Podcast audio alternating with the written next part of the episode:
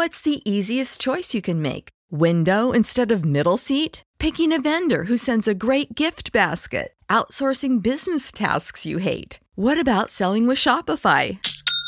Whether you're selling a little or a lot, Shopify helps you do your thing, however you cha-ching. Shopify is the global commerce platform that helps you sell at every stage of your business. From the launch your online shop stage to the first real life store stage, all the way to the did we just hit a million orders stage. Shopify's there to help you grow. Whether you're selling scented soap or offering outdoor outfits, Shopify helps you sell. Wherever and whatever you're selling, Shopify's got you covered. Sign up for a $1 per month trial period at shopify.com slash try. Go to shopify.com slash try now to grow your business, no matter what stage you're in. Shopify.com slash try. When you need mealtime inspiration, it's worth shopping Kroger, where you'll find over 30,000 mouthwatering choices that excite your inner foodie. And no matter what tasty choice you make, you'll enjoy our everyday low prices, plus extra ways to save, like digital coupons worth over $600 each week. You can also save up to $1 off per gallon at the pump with fuel points. More savings and more inspiring flavors make shopping Kroger worth it every time. Kroger, fresh for everyone. Fuel restrictions apply.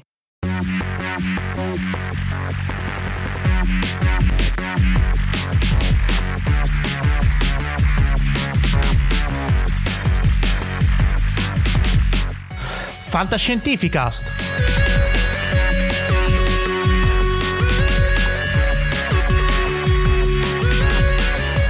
Podcast di fantascienza e cronache della galassia.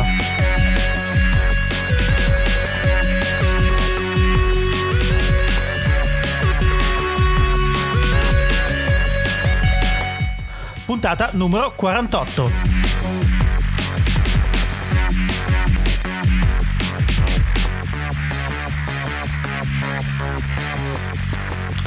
Nuova puntata di Fantascientificast è una puntata molto particolare perché questa volta alla conduzione non ho, ahimè, il fedifrago eh, socio eh, Paolo Bianchi, ma ho con me un personaggio molto più importante. Abbiamo direttamente dalla Resurrection il Cylon Prof. Eccoci, però non devi dire più importante, altrimenti poi Paolo si dispiace. Assolutamente sono io che sono emozionato ed onorato di essere sul ponte di comando una volta tanto invece che alla mia postazione scientifica lì eh, appunto su, sul ponte della Resurrection dove comando non ecco. credo che ce ne fosse perché insomma era tutto automatizzato si... esattamente. Dai esatto. hai, un hai, un po', di vero di emozione vero, sì di sì, essere... sì sì perché poi insomma avere il timone tra le mani è sempre una cosa appunto emozionante. Mi sembra di sentire i venti dello spazio che soffiano nei miei capelli bianchi. E poi eh, eh, argenti come la luna e eh, bianchi non per l'età. Eh, ma tanto io, io parto lì siccome anch'io sono bene o male nelle tue condizioni io mi consolo dicendo dicendo sempre che tanto il grigio è un bellissimo colore perché va su tutto. Ma questo è vero, questo è assolutamente vero. ecco, Dunque, siamo finiti a parlare di capelli grigi, di età, invece qui bisogna parlare di fantascienza. Ma Vai. soprattutto anche Massimo, io sono contentissimo che eh, sei diciamo in questa particolare frangente, ma poi anche i nostri ascoltatori poi capiranno il perché Paolo oggi eh, non c'è. Eh, okay. Una cosa, sono contento anche perché e diciamo lasciamo tutto sulle righe, questa è una puntata molto speciale, molto, molto speciale, speciale, di Fantascientificast sì, sì. E qua ci fermiamo perché dopo dobbiamo creare l'hype come si suol dire ci no? vuole la suspense come dico io ecco. perché così eh, ricordo anche un po' di, delle caratteristiche fisiche Dunque, allora direi che eh, prima di iniziare proprio con la puntata vera e propria da, diamo un attimino una sorta di indice della puntata. Eh, beh, a parte ovviamente li, l'imperdibile angolo del, del Cylon Prof, abbiamo co- questa puntata abbiamo con noi prima di tutto il nostro uomo dal Giappone Marco Casolino che ci parlerà pim, pim, pim, che ci parlerà praticamente di uh, un bellissimo, uh, diciamo della genesi di un bellissimo cartone animato, di un, anzi di, uh, di, un anime che è Galaxy Express. Quando si parla di Giappone non possono mancare gli anime. Poi avremo un, diciamo un team up di Wow. eh, Giacomo Lucarini più Paolo Bianchi che, ci, parle- eh, vedi, eh, che ci parleranno di una importantissima uscita eh, diciamo Cinematografica, cinematografica calda calda eh, direi eh, perché eh. ovviamente noi adesso eh, stiamo registrando in un particolare frangente però non si dice mai la, quando il- la tempistica di quando si registra il podcast perché essendo atemporale per cui la- questa cosa comunque di una importante uscita eh, cinematografica per cui direi Noi non dobbiamo lasciare cia- tracce nel- nel- nella linea temporale perché se un giorno qualcuno decidesse di tornare indietro nel tempo e cancellare eh, questa puntata di fantascientifica non saprebbe quando è stata registrata. Fantastico. Esatto, però noi avendo te come Silone scarichiamo tutto il backup e ripristiniamo da un'altra parte. Questo di sicuro. ecco. Dunque, eh, che dire Massimo? Direi che bando alle ciance, eh, direi iniziamo subito con il, eh, il- la tua rubrica. Per My cui God, is full of Star. star.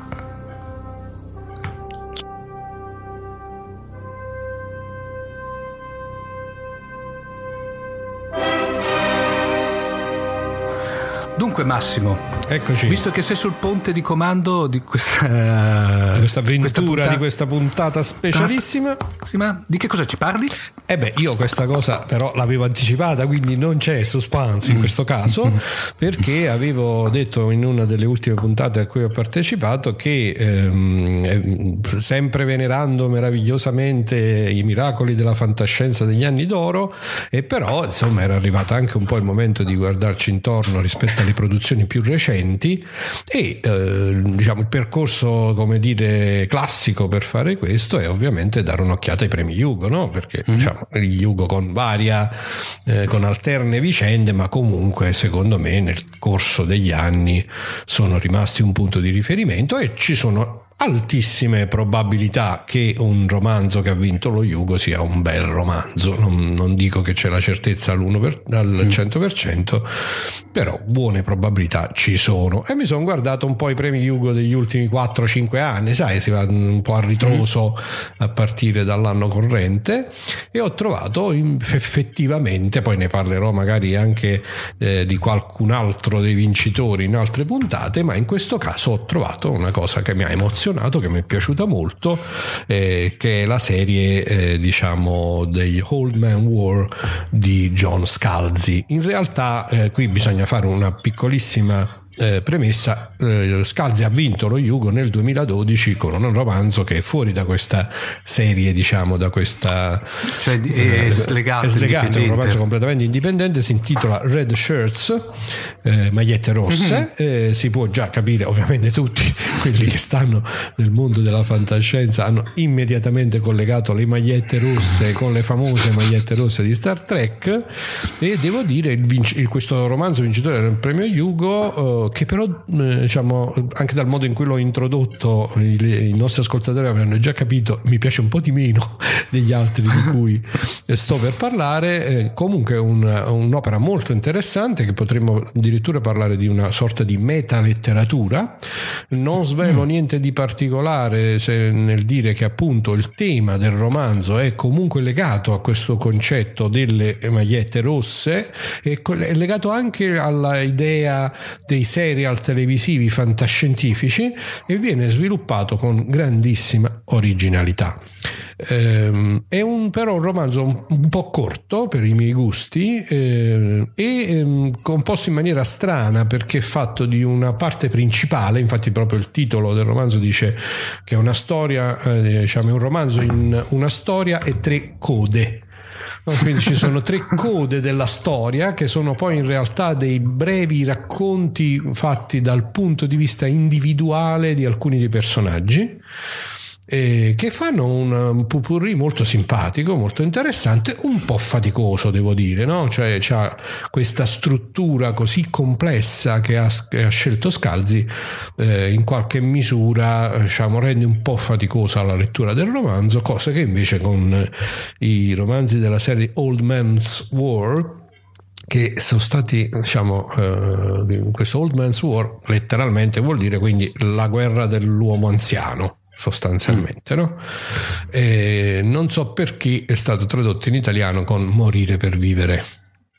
Che onestamente diciamo sì, poi uno quando legge il romanzo capisce un po' anche perché il traduttore ha fatto questa scelta, però certe volte io non capisco i traduttori italiani su questi passaggi, eh, no? cioè veramente voglio dire, ma perché se uno lo traduce la guerra del vecchio, oh, cioè, che c'è di male? Mm, sì. Se nell'intenzione mm. dell'autore originale c'era questo, perché tu lo devi stravolgere? Non è che morire per vivere poi ti dà questa grandissima alternativa evocativa, ma mi pare un po' strano. Mm. Vabbè, torniamo rapidamente prima di passare a um, um, diciamo, la trama di Red Shirts non la racconto perché è sofisticato il romanzo, eh, abbiamo detto delle tematiche e ogni buon appassionato di fantascienza che sia per, peraltro legato a Star Trek o simile deve leggere questo premio Hugo perché anche se è faticoso come dicevo comunque è una, un'esperienza interessantissima, molto sofisticata devo dire, è una cosa per palati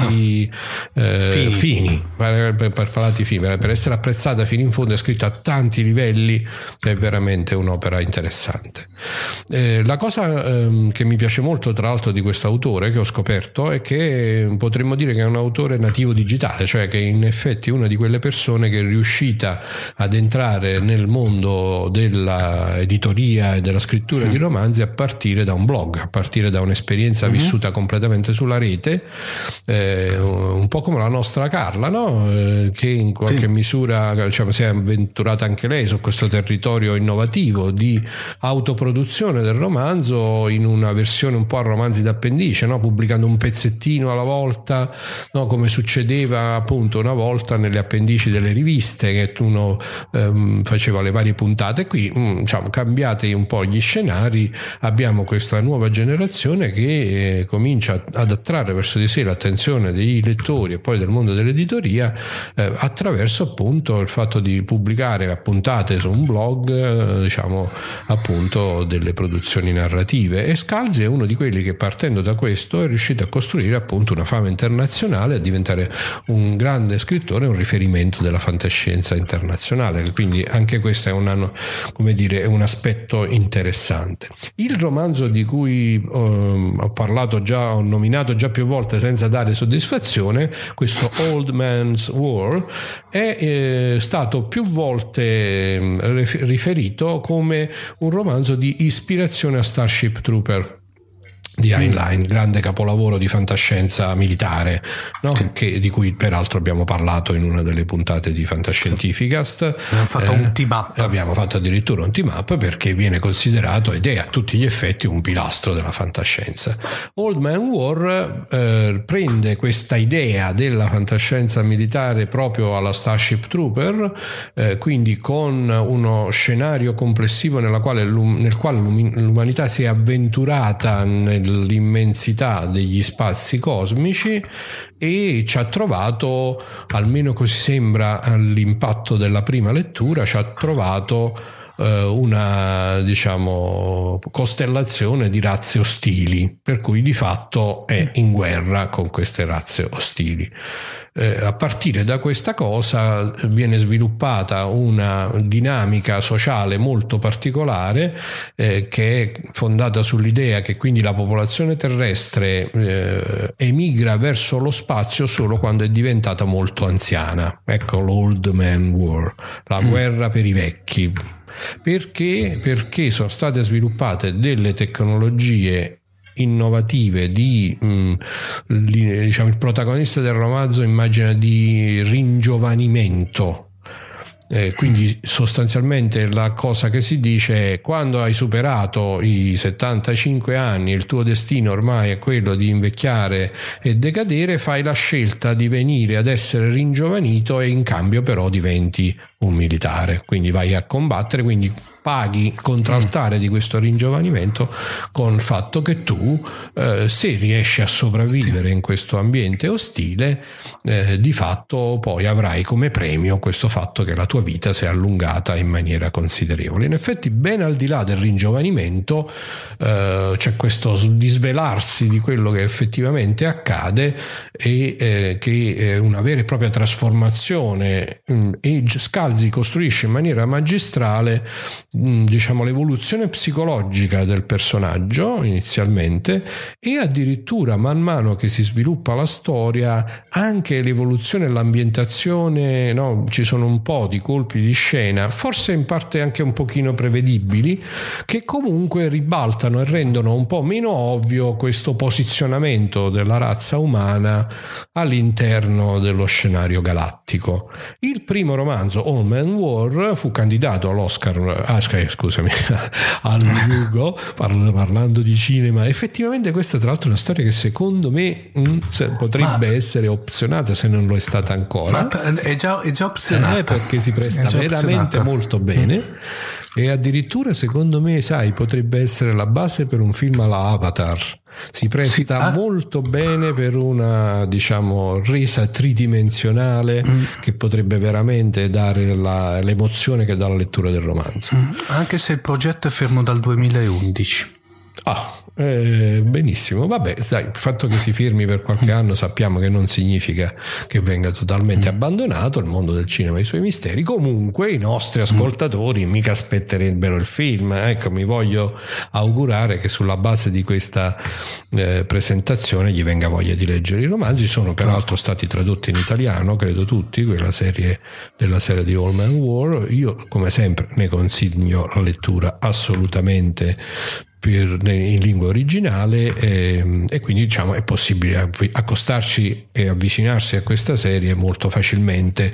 Dico solo una battuta finale eh, sullo sviluppo. Uh, Old, Man, Old, Man's War ha avuto credo quattro uh, o cinque seguiti, quattro di sicuro e uno in corso di scrittura io li ho letti tutti e quattro e eh, devo dire che mi è piaciuto davvero tanto perché superata questa anche prim- questo il primo romanzo è molto divertente.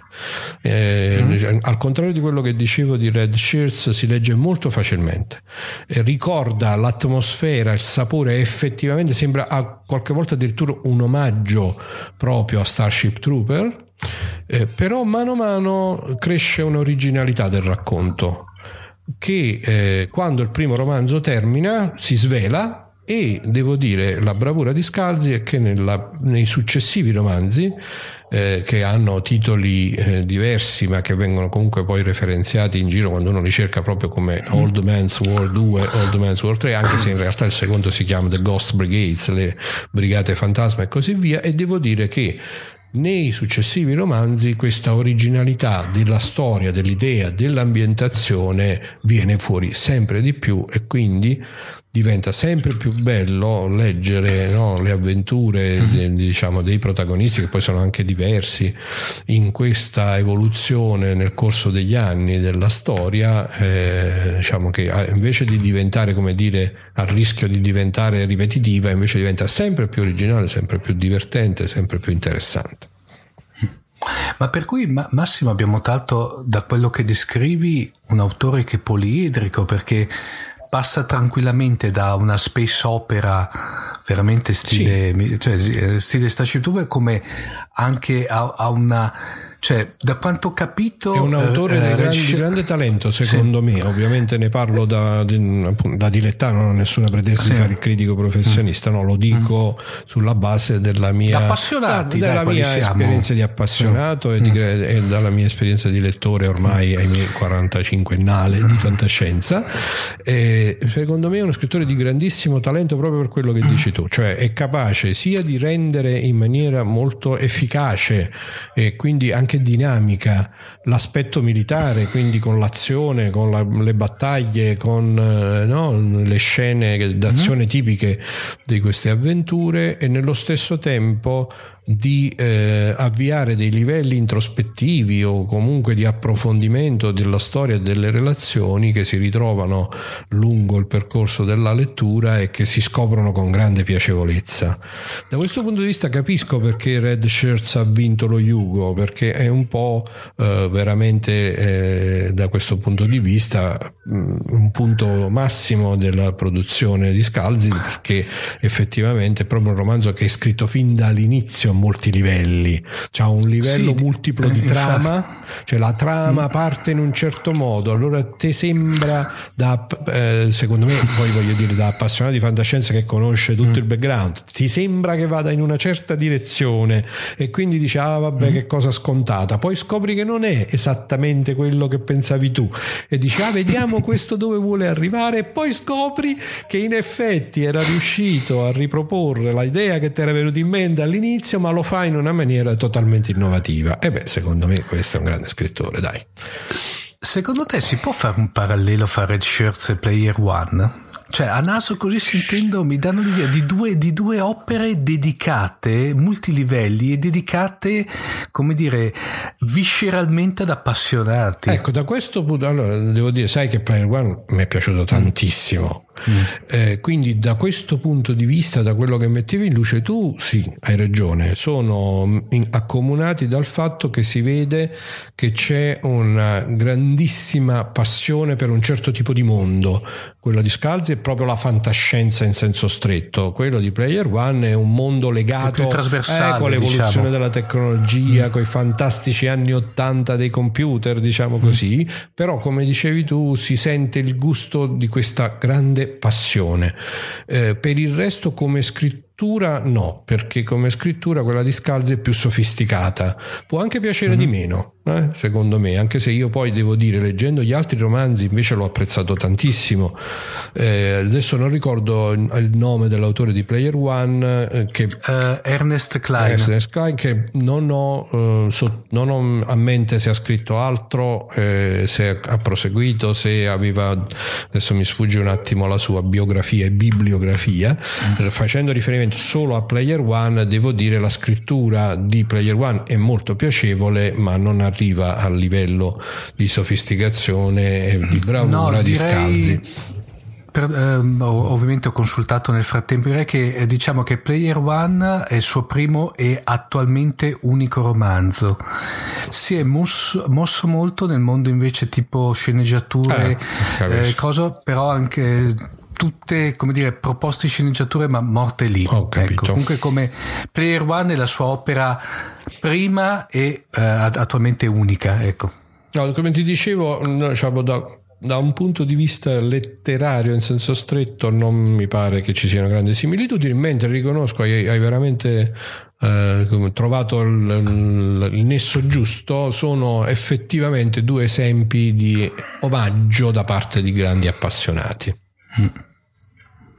Bene, caspita, no, mm. eh, mi hai messo, messo il, il, libro nell'orecchio. Lo, eh, l'obiettivo, come sai, del oh my God, this full star è sempre quello di far venire la voglia di un viaggio nell'infinito e quindi della mm. lettura di un libro piuttosto che della uh, scoperta di una nuova serie, no? quindi mi fa sempre mm. piacere, ma eh, sono il primo diciamo, a esserne contento perché appunto mi sono ritrovato poi, eh, sempre grazie appunto a, proprio a, Fantas- a Fantascientificast, no? a questa continua ripresa mm. che noi poi facciamo della fantascienza da tutti i punti di vista, mi sono ritrovato a pensare, dico ma sta invecchiando e che fai? Leggi solo la fantascienza degli anni d'oro oppure solo i romanzi che ti ricordi che avevi letto e che ti hanno appassionato? Vediamo che c'è adesso un po' di in giro, no? superiamo questo senso un po' di stasi che forse effettivamente ha caratterizzato questi anni, eh, cioè, non abbiamo già detto credo in qualche altra sì. puntata che c'è un grande fermento della fantascienza cinematografica, vedo una ripresa forte della fantascienza a fumetti perché poi c'è stato questo forte anche legame, no? il grande successo della Marvel mm. è evidentemente un fenomeno particolare che dal fumetto è andato al cinema e dal cinema sì. torna al fumetto e la fantascienza eh, scritta, il mm. romanzo romanzo di fantascienza in qualche misura ha invece subito un po' qualche colpo, no? un po' rallentato, però devo dire che invece abbiamo, ho, ho scoperto rileggendo gli Ugo di questi ultimi anni e, da, e, cominciando da lì con una tecnica social network, no? vediamo questi che hanno scritto chi erano quelli amici e sto scoprendo che in effetti invece c'è tanta buona fantascienza letteraria sì. contemporanea e quindi magari sarà il caso nelle prossime puntate di, di questa nostra bellissima trasmissione eh, sarà il caso di esplorare un po' di qua sì. e un po' di là, di fare un po' da viaggiatori temporali alla Dottor Who.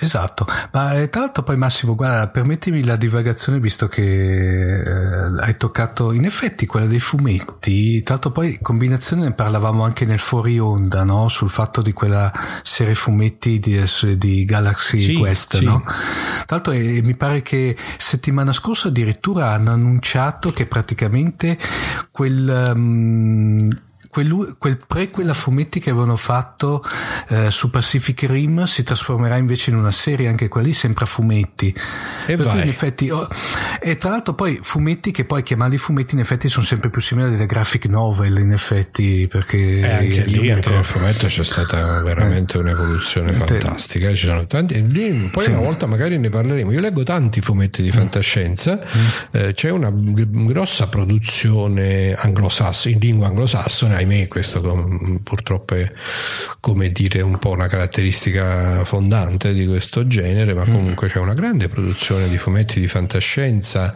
eh, come dicevi tu, di grande qualità, paragonabili a tutto titolo a dei romanzi di graphic novel e quindi magari qualche volta faremo un'esplorazione sì. tematica anche di questo. Sì. Ok, Va bene, Massimo, intanto grazie ancora delle chicche che ci regali. Alla prossima! Eh.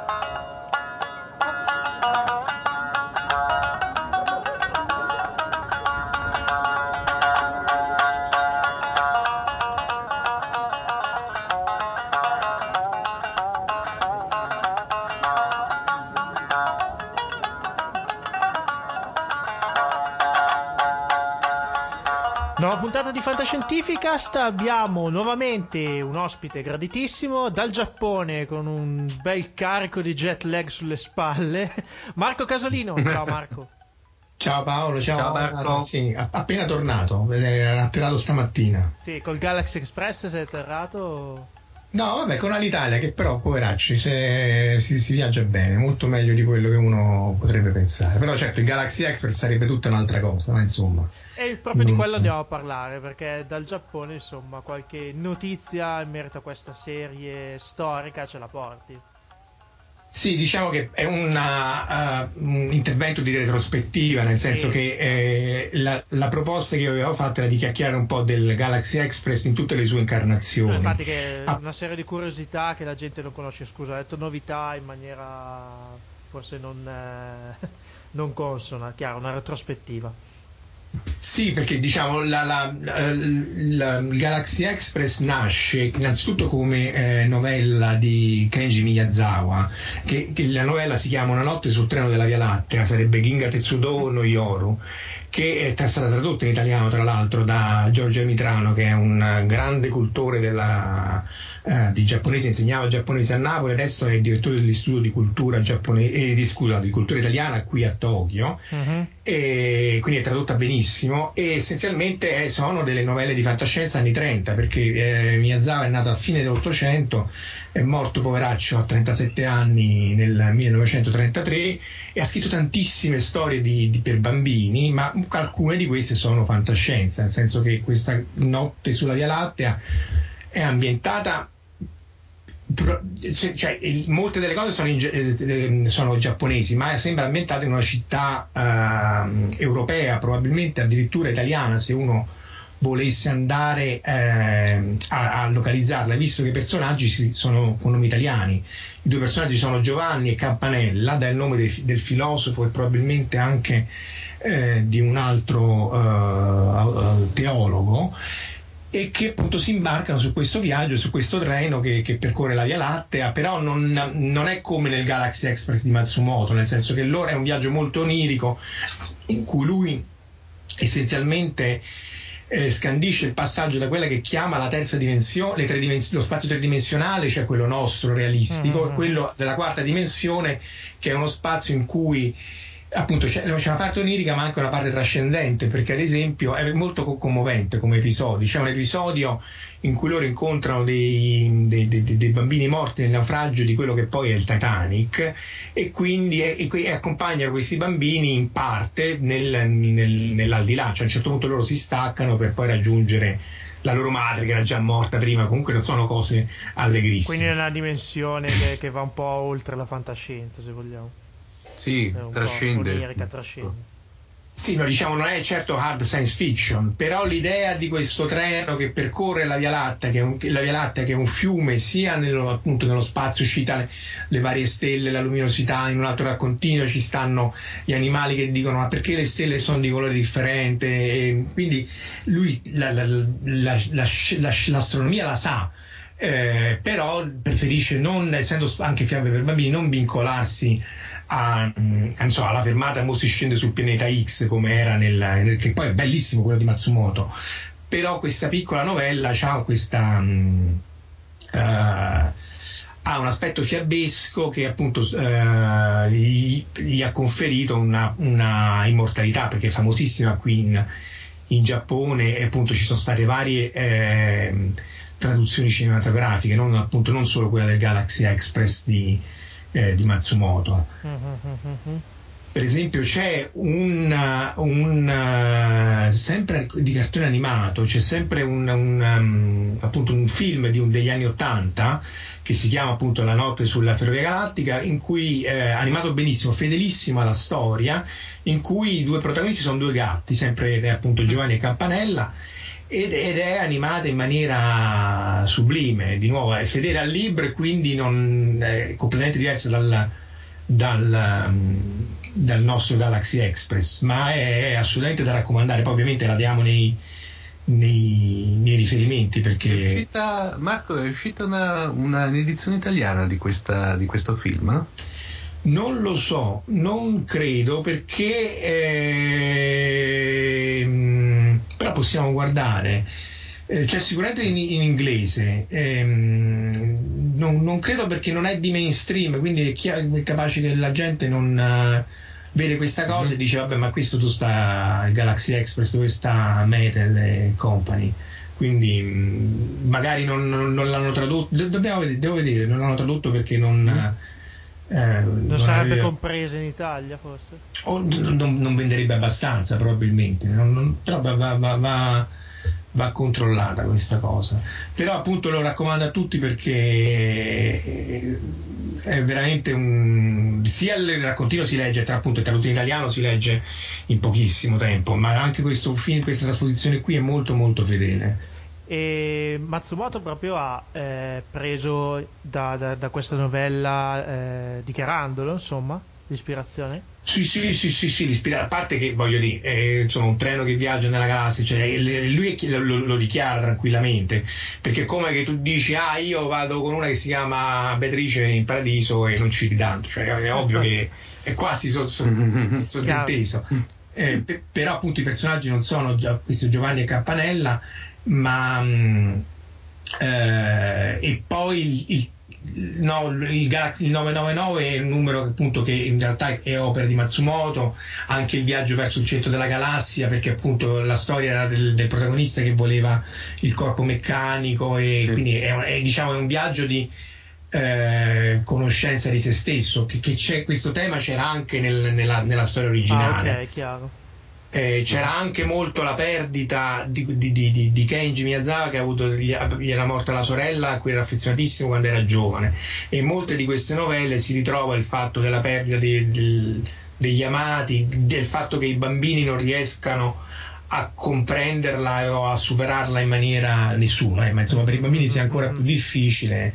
E tra l'altro, no, come novità avevi ragione tu, perché poi io te l'avevo scritta, le novità me le sono scordate. Purtroppo il neurone è che è uscito un altro film invece di Ig Studio, se non sbaglio, eh, che si chiama L'isola di Giovanni. Questo è recente, è uscito sei mesi fa che praticamente narra la storia di, di, di, di due bambini con, con, i nomi giapponesi, ma i cui nomi sono ispirati a, eh, dichiaratamente a Giovanni e Campanella, perché il padre di questi bambini eh, è appassionato di questo libro e il libro proprio di, Kenji Miyazawa ha, ha un ruolo importantissimo in, in, questa storia. La storia è, è di eh, questi abitanti delle isole a nord dell'Hokkaido, quindi a nord del Giappone, contese con la Russia alla fine della seconda guerra mondiale. Quindi il Giappone ha appena perso la guerra, la Russia tra l'altro eh, dichiara guerra al Giappone dopo la bomba di Hiroshima, c'era sempre stato un trattato di non belligeranza. Mm.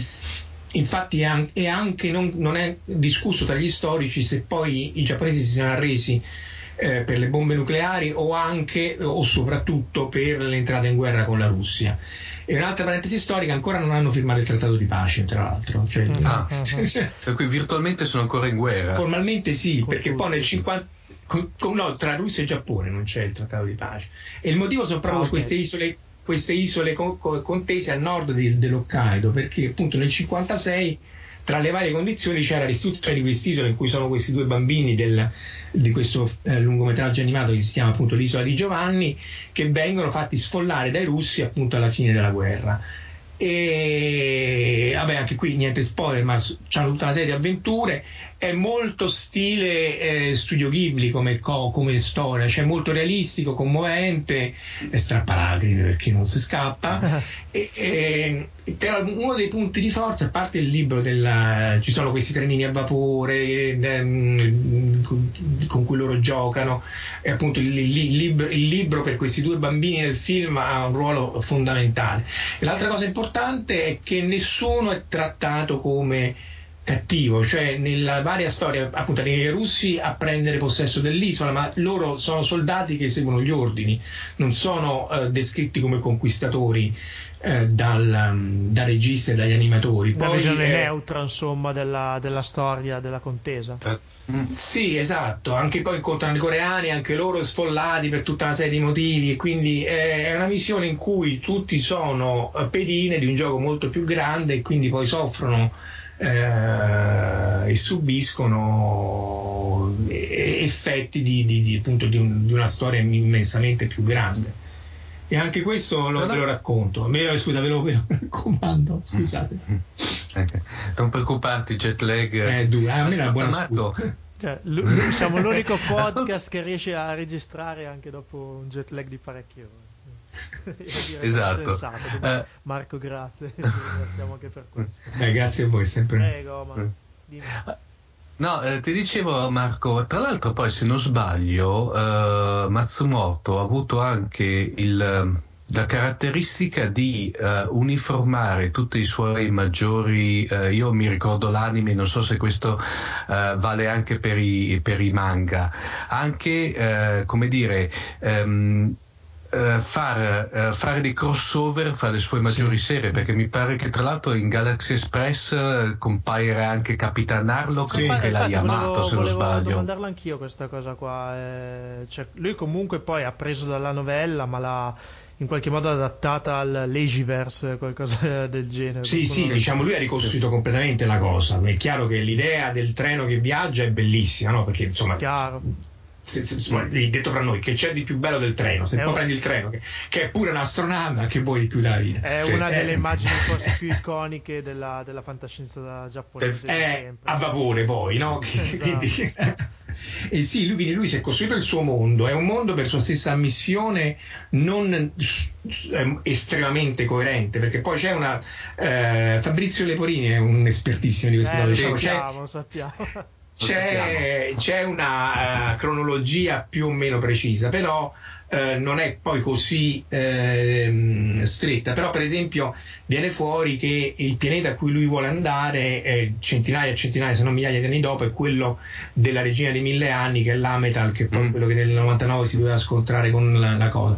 Compare Capitan Harlock, compare anche eh, come si chiama, Esmeralda, la, la, la, sul, che è l'analoga femminile di Capitan Harlock, compaiono in uno dei primi episodi eh, quelli che da, in, in Star Blazers in Yamato erano uh, Willstar e la ragazza, cioè sì. Susumu Kodai e Yukimori però solo loro perché invece lì c'era stata una guerra furibonda di copyright e di diritti con Nishizaki di cui era eh, che poi fino a lui detentore dei, dei, dei, diritti della Yamato. E quindi in realtà la Yamato compare molto meno nell'Ageverse perché eh, i diritti sono finiti a Nishizaki che se non sbaglio è morto affogando cadendo da una nave che si chiama Yamato Oh madonna, cioè, no, nome cioè, Omen. Sì, sì, guarda, no, poco dopo, devo controllarla bene, però poco dopo del, di aver vinto definitivamente la,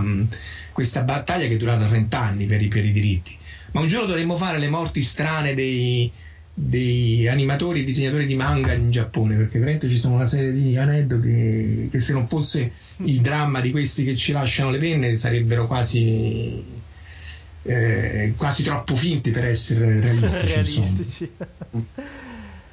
Va bene, eh, direi che abbiamo trattato un tema interessante, non tutti ne parlano, non tutti magari conoscevano l'origine del Galaxy Esper di Leiji Matsumoto, ora lo sapete, tra l'altro hai citato giustamente Fabrizio Leporini che ha un sito dedicato totalmente sì, al, sì, al sì, tema. Quindi sicuramente lo metterò nelle note dell'episodio perché sì. merita assolutamente una visione. Sì. Quindi facciamo anche sponsor a Fabrizio. Sì. sì. Diciamo che come per chiudere poi tutto il loop, se voi andate, vi capita, cioè se venite in Giappone andate in altri posti, ma se vi capita di andare alla JAXA, che è l'agenzia spaziale giapponese, o meglio la parte astrofisica dell'istituto della, della JAXA, che è a Fucino Bay, voi uscite dalla stazione e vi trovate davanti una gigantografia de, appunto dei Galaxy Express con Metal e dall'altra parte Ucho Kyodai che sono i fratelli dello spazio che è un altro manga in, in animazione perché comunque loro eh, conoscono l'importanza del logo, dello sfruttare queste cose per... Eh, Dove? Questo farsi... a Tokyo? Ah, sì, sai, Tokyo è un concetto che sì, è immenso, no? per cui, però diciamo che da, da, da, Shinjuku sarebbero eh, una quarantina di minuti. Però se uno sta per pochi giorni non, non vale la pena. È bello perché c'è una zona aperta al pubblico quindi poi tu vedi la sonda uh, Hayabusa che è la sonda che è atterrata sull'asteroide tutta una serie di problemi i razzi che loro lanciavano tutta una serie di cose che, ehm, che effettivamente sono carine. Poi tu cerchi di lavorarci come facciamo noi e ti accorgi che in realtà sono dei burocrati, vabbè, ma questo è un altro, un altro capitolo ancora.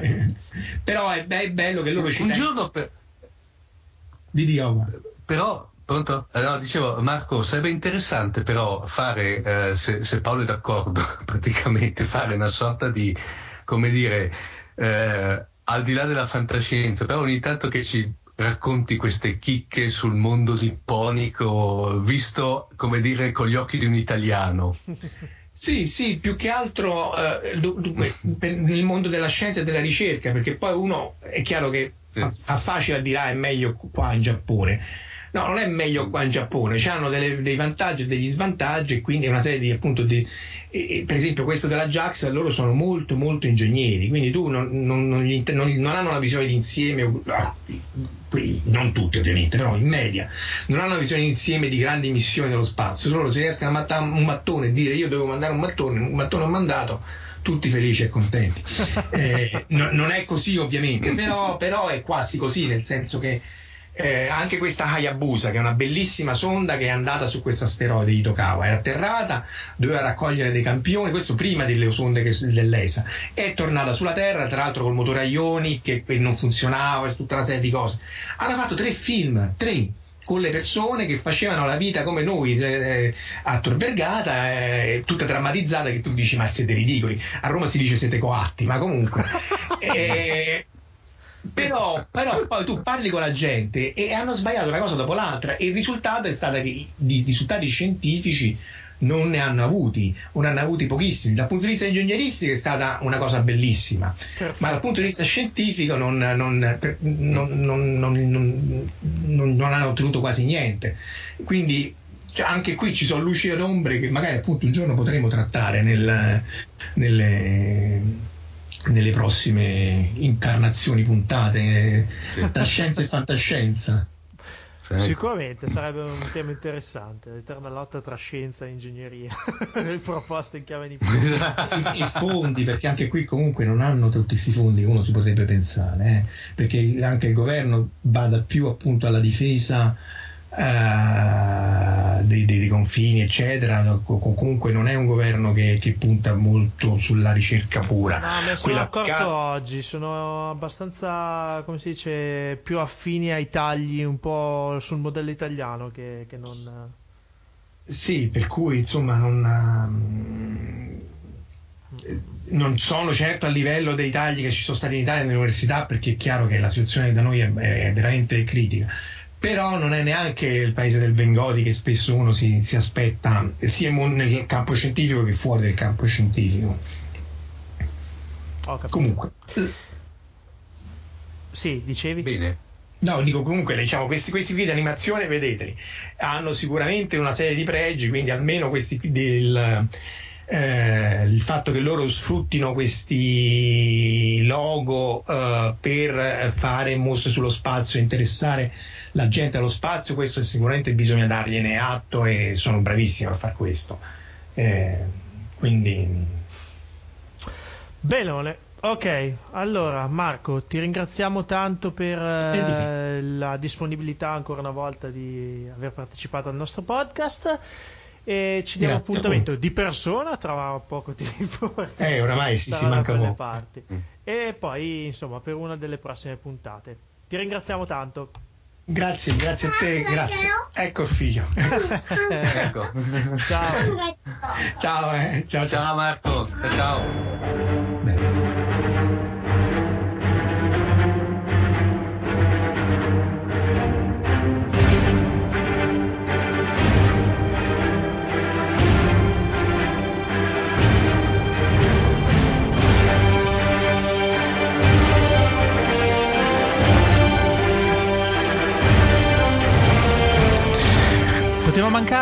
L'appuntamento con il cinema in questa puntata di Fantascientificast? Ovviamente no, perché l'uscita di questa settimana è una di quelle che ha fatto sicuramente più discutere i critici e gli appassionati della blogsfera. Stiamo parlando di Avengers Age of Ultron e ovviamente a commentarlo con noi c'è Giacomo Lucarini. Ciao Giacomo!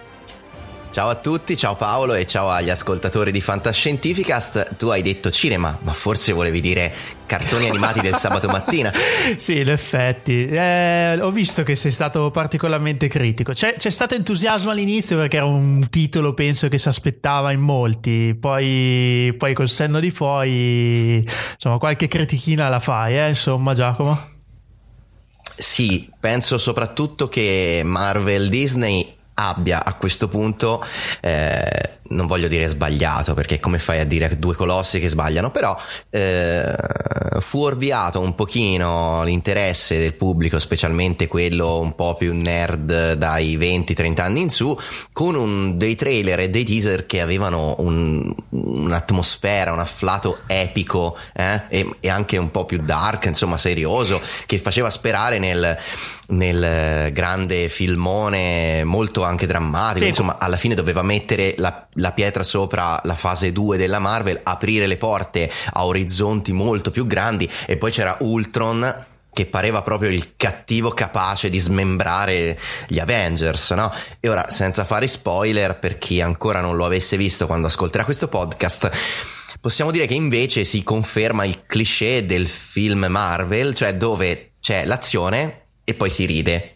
È tutta quel, eh. quella drammaticità che si respirava dai due minuti dei teaser rimane soltanto un po' ne, nell'epicità degli scontri fisici e in particolare ovviamente dell'Hulkbuster contro Hulk ma per il resto che, che tra l'altro ci hanno fatto Paolo, vedere per metà eh, durante, durante i trailer poi Paolo mi confermerai anche tu che insomma poi no, non è che sono proprio severo io che poi non è essere severi, perché il film alla fine è il classico film, filmone Marvel, giocattolone divertente, interessante, che intrattiene.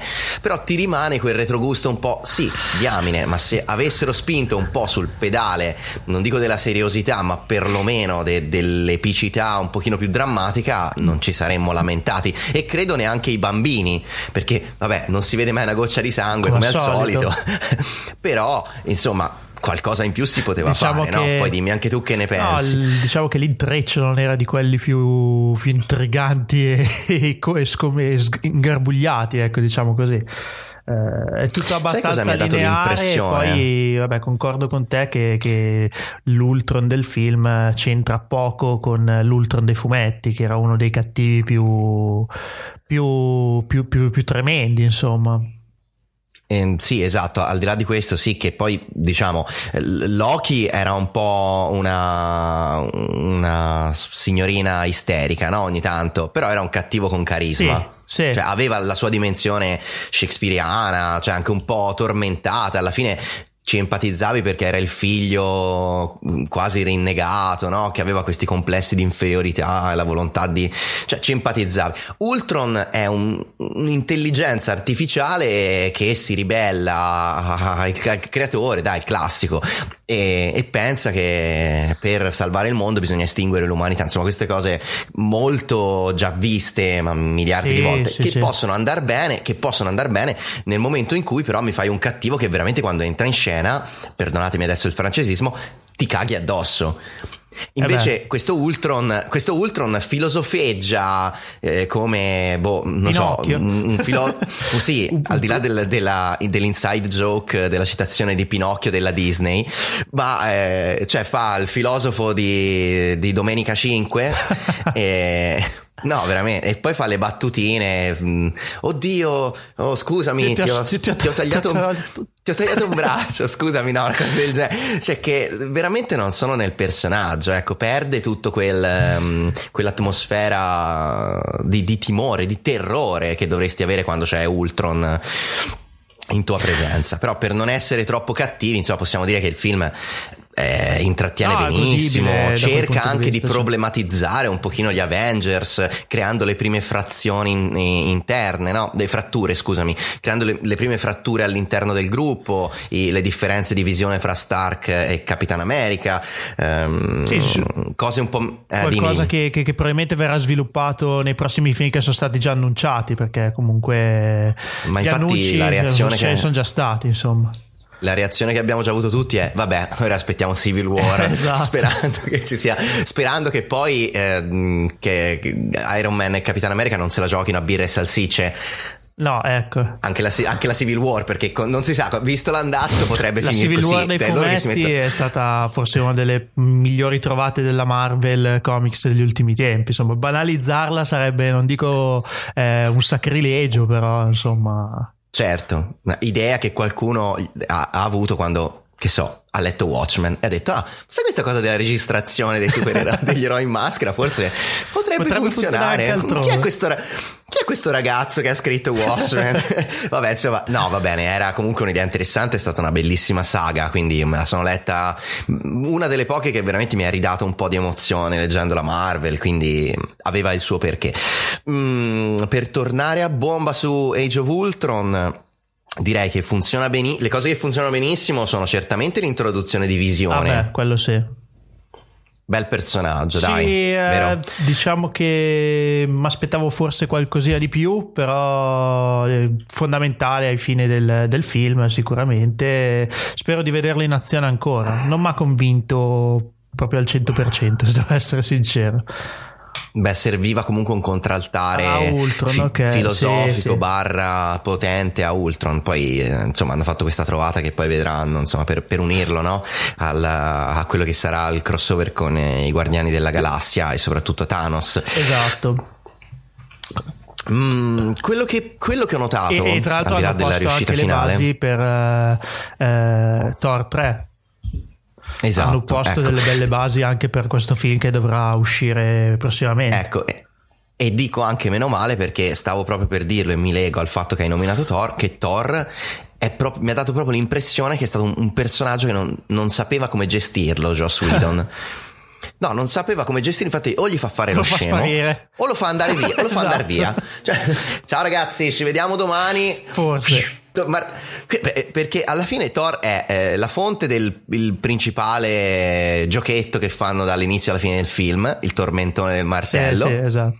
E poi lui va e viene. Oh, ragazzi, devo andare a controllare che è successo in mia Boom. Ma il bello è che poi si vede una sequenza non si capisce cosa sta succedendo. Ora non voglio No, no, rivelare no. troppo, ma tipo A- quando va arriva col professore la alla situazione. E poi non si capisce, torna e ha capito tutto, ma noi non abbiamo capito nulla. Però va bene lo stesso. Eh, ho, ho avuto proprio la sensazione che ci fosse questo imbarazzo nella gestione de- del- di questo personaggio che mm, non Beh, lo diciamolo, so. forse eh, anche un bel buco di trama perché a un certo Sì, punto lui ma poi sparisce e dire- ritorna e veramente lui ha capito tutto, ma non, l'aspetta- l'aspettata- E noi non, lo capisce capiamo. nulla Cioè, di sì. quello che è successo. Ma poi tagli Thor, tagli Thor, gli togli un, un immondezzaio di scream time per darlo a occhio di falco e, e la casa nella prateria. Eh, quello, quello è un altro punto un po' dolente, forse. Una scena che poteva essere gestita anche in maniera diversa. Ma poi non dai così profondità a un personaggio, fammelo più carismatico. A me non me ne frega nulla che abbia famiglia, scusate, tanto non è una sorpresa en- enorme,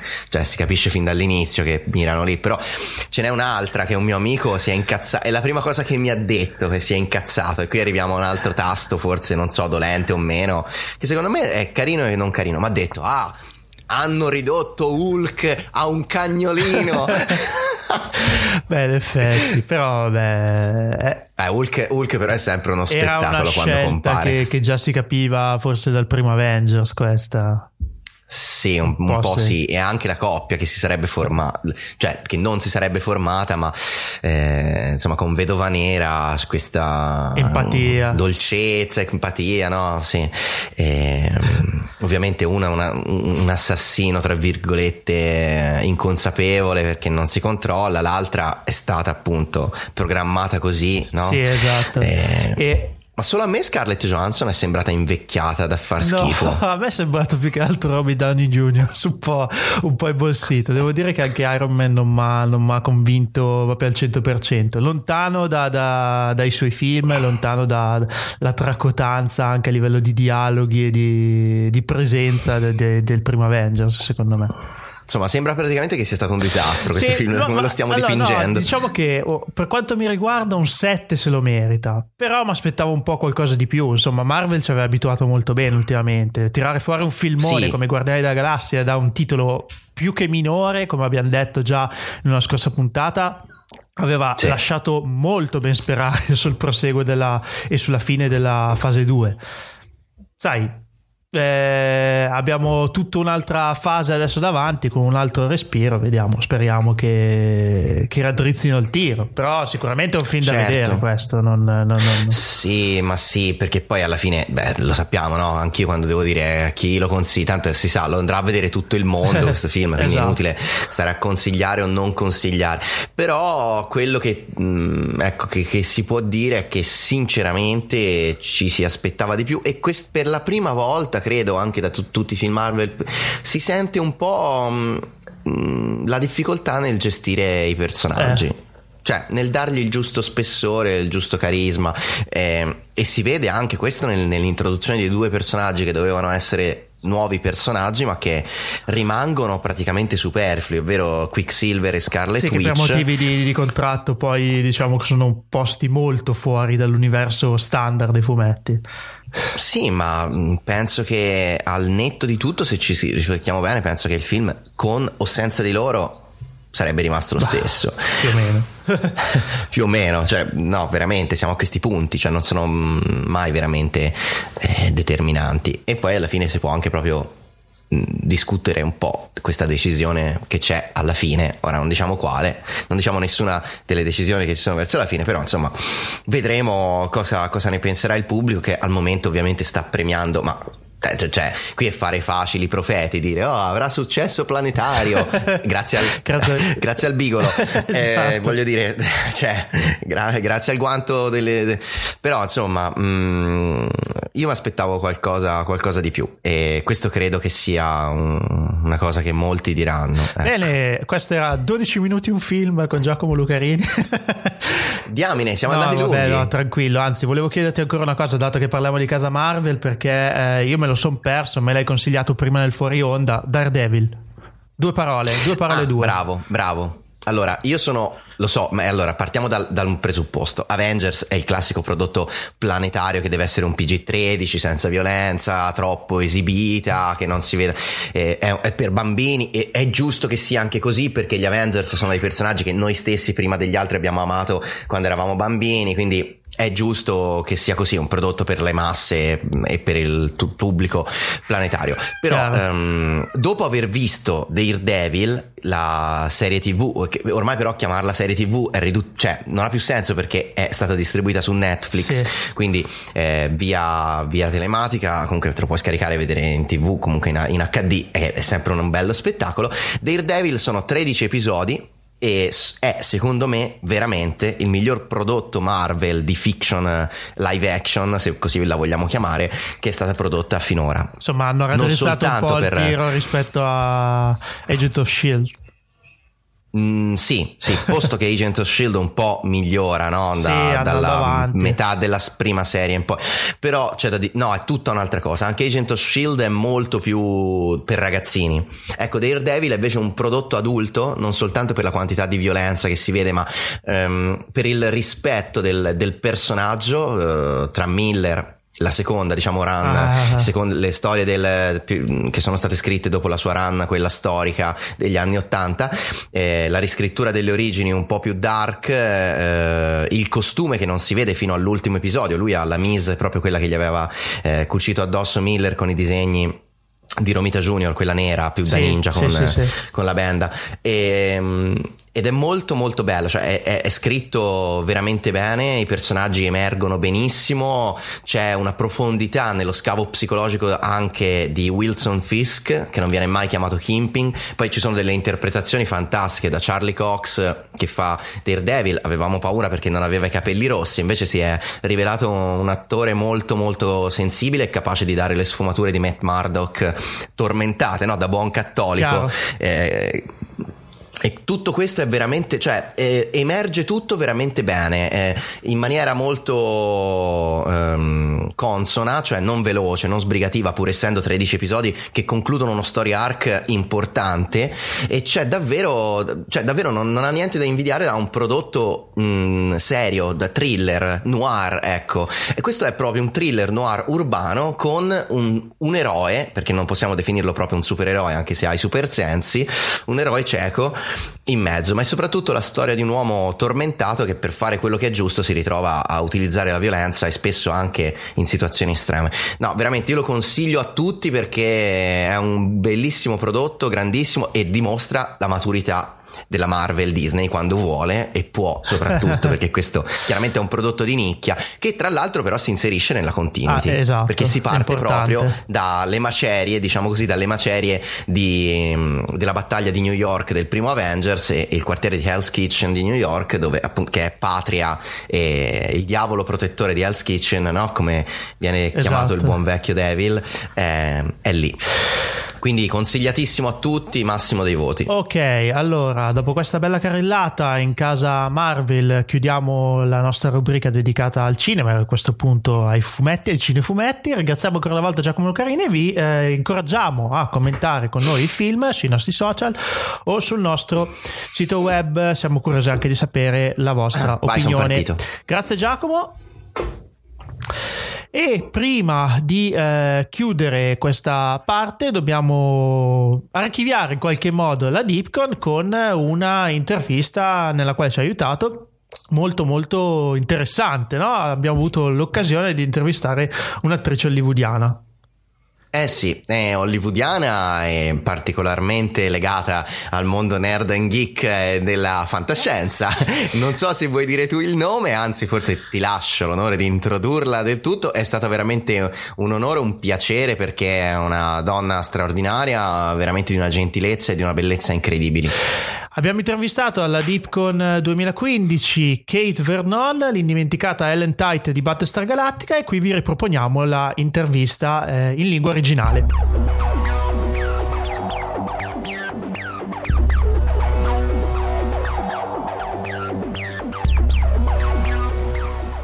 Vernon uh, a DeepCon 2015. Uh, we are very pleased to have you here and um, we have to ask you a question. Not only a question, but I, eh, a, the, the, question. A good question. A good question, I hope. what is your relation with your character in Battlestar Galactica? Mm. Well, Ellen Tai has been my favorite character. She is a very flawed human being, which I love because I think we're all flawed. But she wore her flaws on her arm. she wore, she was, um, she was everything in that she was powerful. She was vulnerable. She was childish. She was manipulative and cunning. She was very sexual, and she was vulnerable. And um, it, it, was a it was a real gift to be able to play a, a woman like that. And you know, she she had a lot of issues, primarily because the one thing she wanted, she wasn't really able to get, and that's that was to be important to her husband. She was one of the first strong women on the screen, on the TV screen. Now in TV series, women are strong, but um, Ellen was a very strong character, uh, even in for the science fiction uh, stereotypes. Yes, it's exciting to know that more and more women. Battlestar really, we had a lot of very very strong women on our show, and we we spear. I don't know if we spearheaded the way for more of that, but if we had anything to do with that, I'm I'm proud to be a part of that. You worked in uh, TV, you work uh, for the big screen, uh, you work with uh, Spike Lee, and uh, in TV you was directed by uh, Eddie Olmos.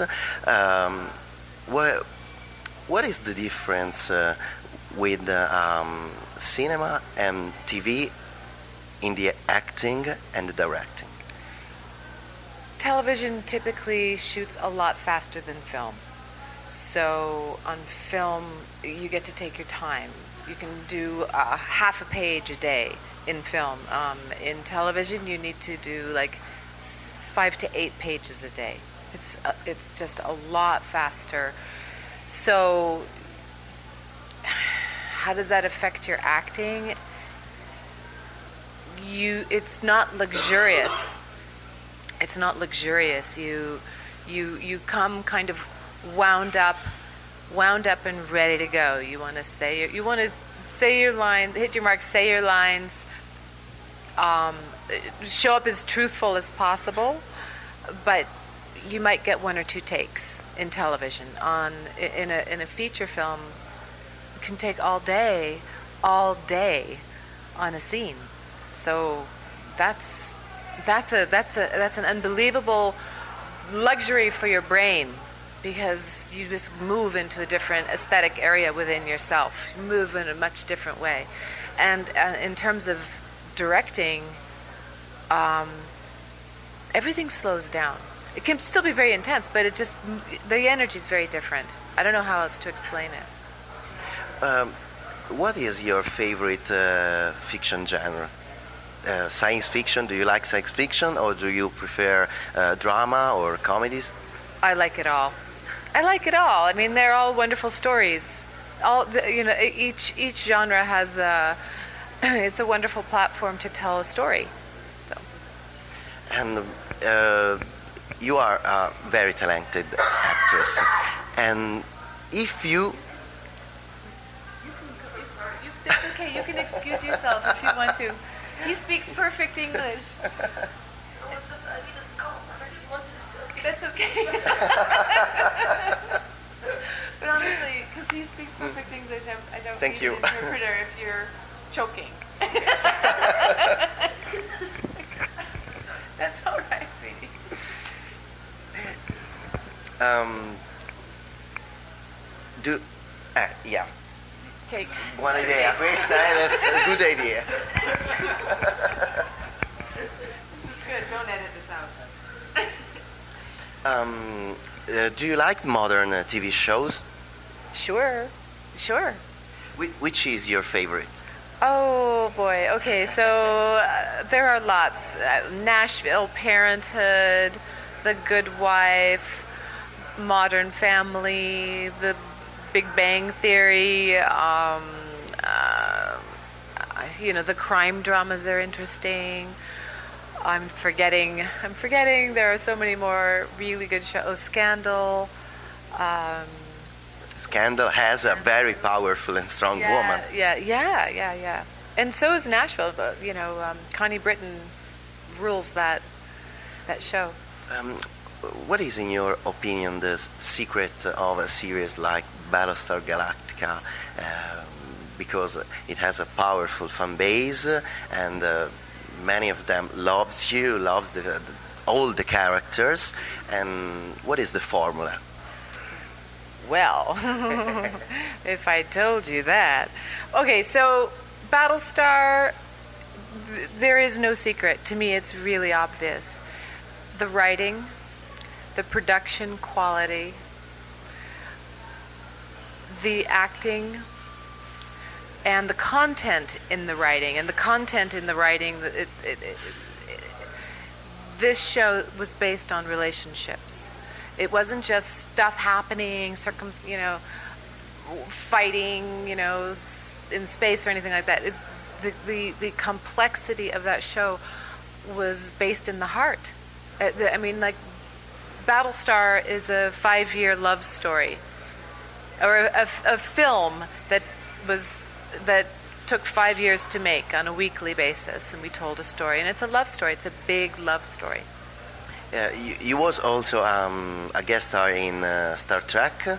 Um, what difference have you noticed in the sets of uh, Battlestar and Star Trek? I I did one episode on Voyager, and that was my first foray into science fiction before I knew anything about science fiction. So that to me was difficult because I landed in a different universe. they were talking a different language. As an actress, I uh, I I hadn't watched the show, so I just didn't know what I was saying.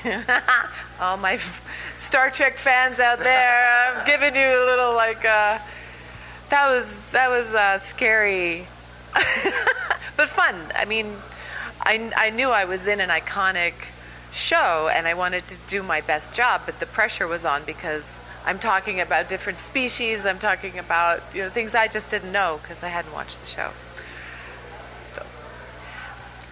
Last question.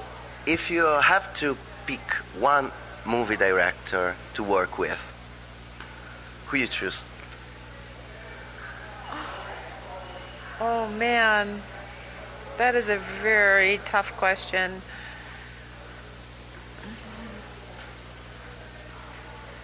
I would really like to work with Clint Eastwood.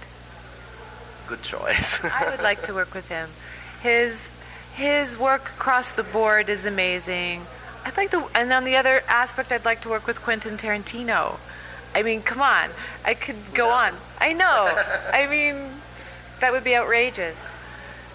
But I would say Clint because you know he's he's advanced in years, and it would be like if I could put a little wish out there for a, a job sooner than later, it would be Clint. Thank you. Thank you very much. Thank you for your time.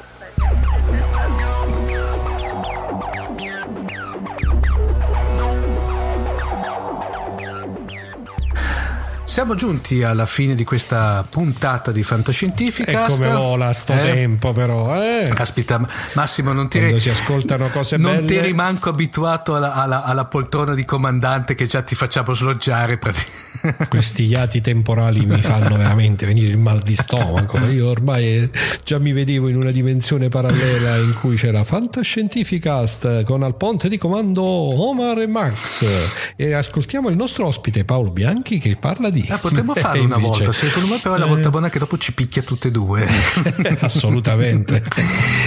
Dunque, diamo in conclusione, Massimo, diamo i contatti di, eh, per, diciamo, per, eh, per le coordinate astrali di Fantascientificast. Abbiamo il nostro sito internet che è www.fantascientificast.it e segnatevelo bene questo indirizzo, eh. Segnatelo Bene. ragazzi, segnatelo, fissatelo No, nella via. memoria. Poi abbiamo la casella di posta elettronica che è info fantascientificas.it, anche questa. Eh, poi abbiamo la nostra pagina Facebook eh, che è Fantascientificast, il nostro account Twitter che è eh, chiocciola fantascicast e diciamo buon'ultima anche perché utilizzata veramente poco la pagina Google Plus che è Fantascientificast. Eh, Stava per scappare il solito commento un po' salace. Comunque, eh, digitaliano magari digitaliano, ecco chi fosse interessato può ascoltare diversi commenti sui social network alcune delle puntate di ah, Digitalia. Dunque ragazzi, però dobbiamo dire che Fantascientificast quindi è presente a 360 gradi tutti, su tutti i moderni mezzi di comunicazione e di contatto, quindi dovete scrivere, dovete farvi sentire, interagire. perché evidentemente la passione che certamente tutti gli ascoltatori di questo podcast provano per la fantascienza deve essere anche alimentata da un po' di sano confronto, da qualche commento. Per esempio, potete intervenire e dire l'intervento del Cylon Prof è stato bellissimo. Ecco, questo ve lo raccomando e ve lo consiglio. No, anche perché i, i, commenti negativi verranno bannati. Eh? Quelli negativi, i 10.000 commenti negativi del tipo ma vedi questo che ecco. dice saranno immediatamente cestinati. E poi ragazzi mi raccomando lasciate una recensione su iTunes perché vedo che ultimamente mi latitate un po', eh? nel senso che Mm. Questo è male perché purtroppo le recensioni su sì. iTunes servono. Ecco. Eh, dunque, eh, diciamo, ritocchiamo l'hype, come vi ripeto ragazzi, questa è, è una puntata, è una puntata speciale. molto speciale di Fantascientificast. Avrete a brevissimo delle comunicazioni subspaziali da parte del ponte di comando che spiegheranno alcuni eventi prossimi venturi molto ma molto ma molto importanti comunque e succosi, e succosi molto succosi ma ten- teniamo soprattutto a, di- a, dire una cosa Massimo così almeno tranquillizziamo magari anche gli ascoltatori che non vi libererete tanto facilmente di noi giusto?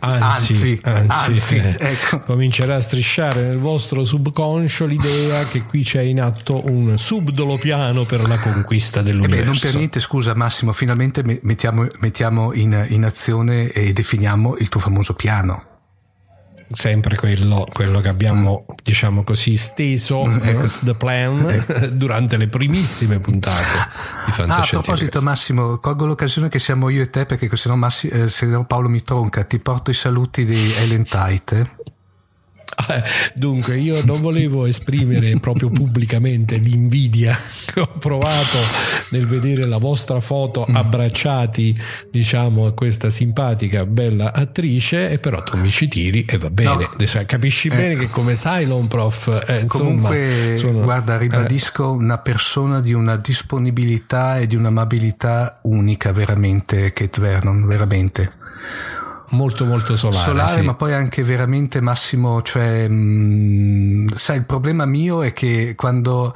te parli di certi personaggi, ovviamente non, eh, quando ce l'hai davanti io eh, so solamente una scena, questa è bellissima, la devo raccontare questo aneddoto che... È, vai, vai, racconta. Allora, eh, finisce l'intervento Kate e c'è diciamo quella che viene definita nelle convention di fantascienza la sessione autografi, no?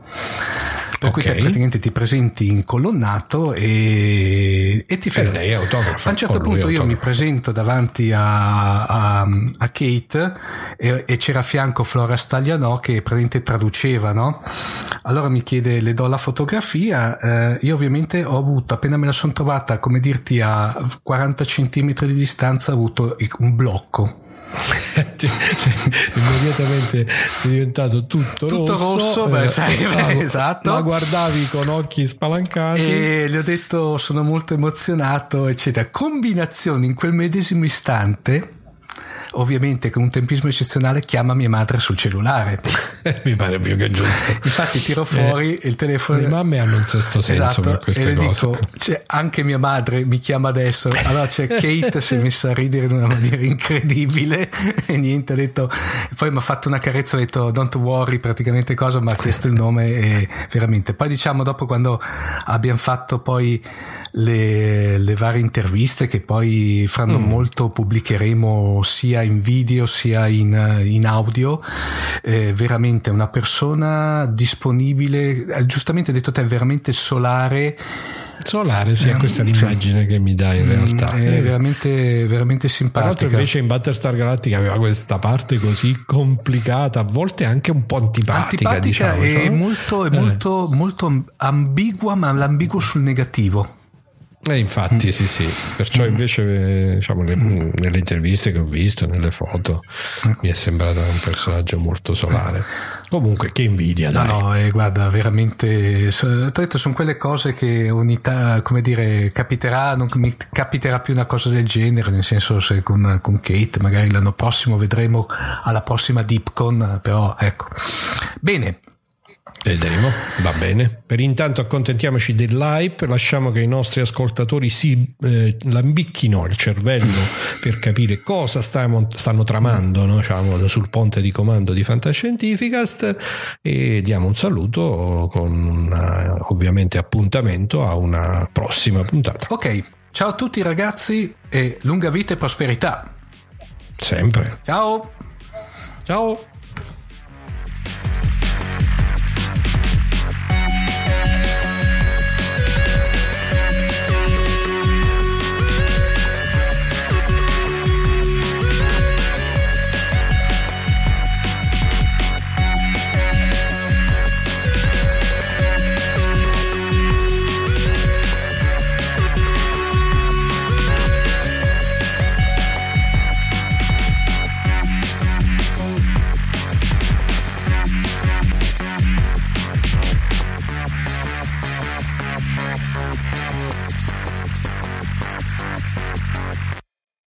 When you need mealtime inspiration, it's worth shopping Kroger, where you'll find over 30,000 mouthwatering choices that excite your inner foodie. And no matter what tasty choice you make, you'll enjoy our everyday low prices, plus extra ways to save, like digital coupons worth over $600 each week. You can also save up to $1 off per gallon at the pump with fuel points. More savings and more inspiring flavors make shopping Kroger worth it every time. Kroger, fresh for everyone. Fuel restrictions apply. Save big on brunch for mom, all in the Kroger app. Get 16 ounce packs of flavorful Angus 90% lean ground sirloin for $4.99 each with a digital coupon. Then buy two get two free on 12 packs of delicious Coca Cola, Pepsi, or 7UP, all with your card. Shop these deals at your local Kroger today or tap the screen now to download the Kroger app to save big today. Kroger, fresh for everyone. Prices and product availability subject to change. Restrictions apply. See site for details.